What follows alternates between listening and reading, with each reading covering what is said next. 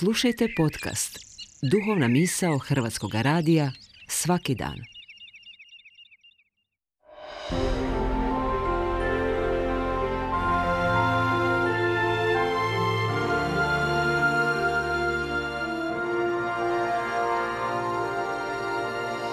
Duhovna misao. Urednica je Blaženka Jančić.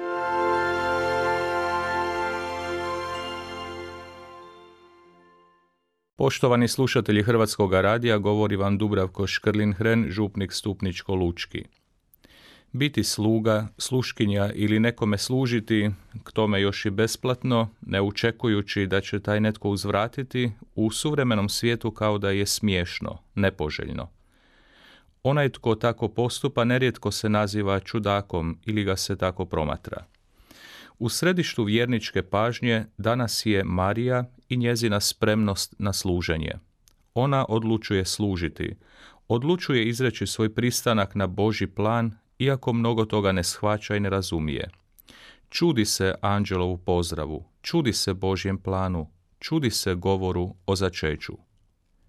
Mnogo je upitnih rečenica u Marijinu srcu, a istovremeno svojom ljudskom snagom na njih nije mogla odgovoriti. U konačnici, njezin odgovor nije pozitivan zato jer je sve razumjela. Njezin pristanak nije čin ljudske sigurnosti. Njezin je da, zemaljski gledano, rizičan odgovor. No njezina je riječ odgovor u kojem se daje i daruje u potpunosti Bogu. A ovo zemaljskim očima gledano ne zna što je čeka. Ne zna hoće li biti ismijana, razočarana, izigrana, osramoćena. Unatoč toga Marija ne kalkulira.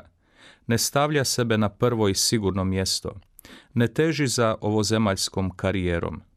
Njezina veličina je u tome što dopušta vertikali, to jest Bogu, da uđe u njezin život i da na neki način poremeti sve njezine planove i uspostavi nove, Božje planove u njezinu životu. Marina karijera raste kroz njezinu poniznost i spremnost da Bog od nje učini ono što želi. Iako ne razumije, Marija se s povjerenjem stavlja u Božje ruke. Današnju svetkovinu gospodnjeg navještenja nazivamo i blagovijest. Otajstvo današnje svetkovine uistinu jest radosna, dobra i blaga vijest.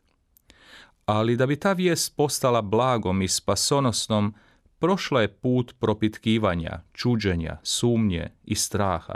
Prošla je ispit vjere. To je njezin put.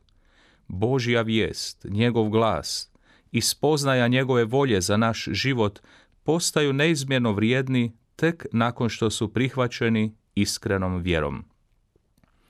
Blaga vijest za nas bi trebao biti svaki govor koji je upućen za naše dobro, no po našoj ljudskoj slabosti događa se ponekad da takav govor ne prihvaćamo ili nam se čini tvrdim govorom. Ipak svjesni smo da dok god govor blage vijesti ne prihvaćamo, dok god Boga ne slušamo, za nas to nije blaga vijest, već obična vijest. Neka nam svima današnja svetkovina bude poticaj da slijedimo ljepotu i ozbiljnost Marine vjere u kojoj na poseban način do izražaja dolazi njezina ljudskost, normalnost i poniznost. Trudimo se u tim vrlinama neprestano rasti, jer bez njih smo siromašni.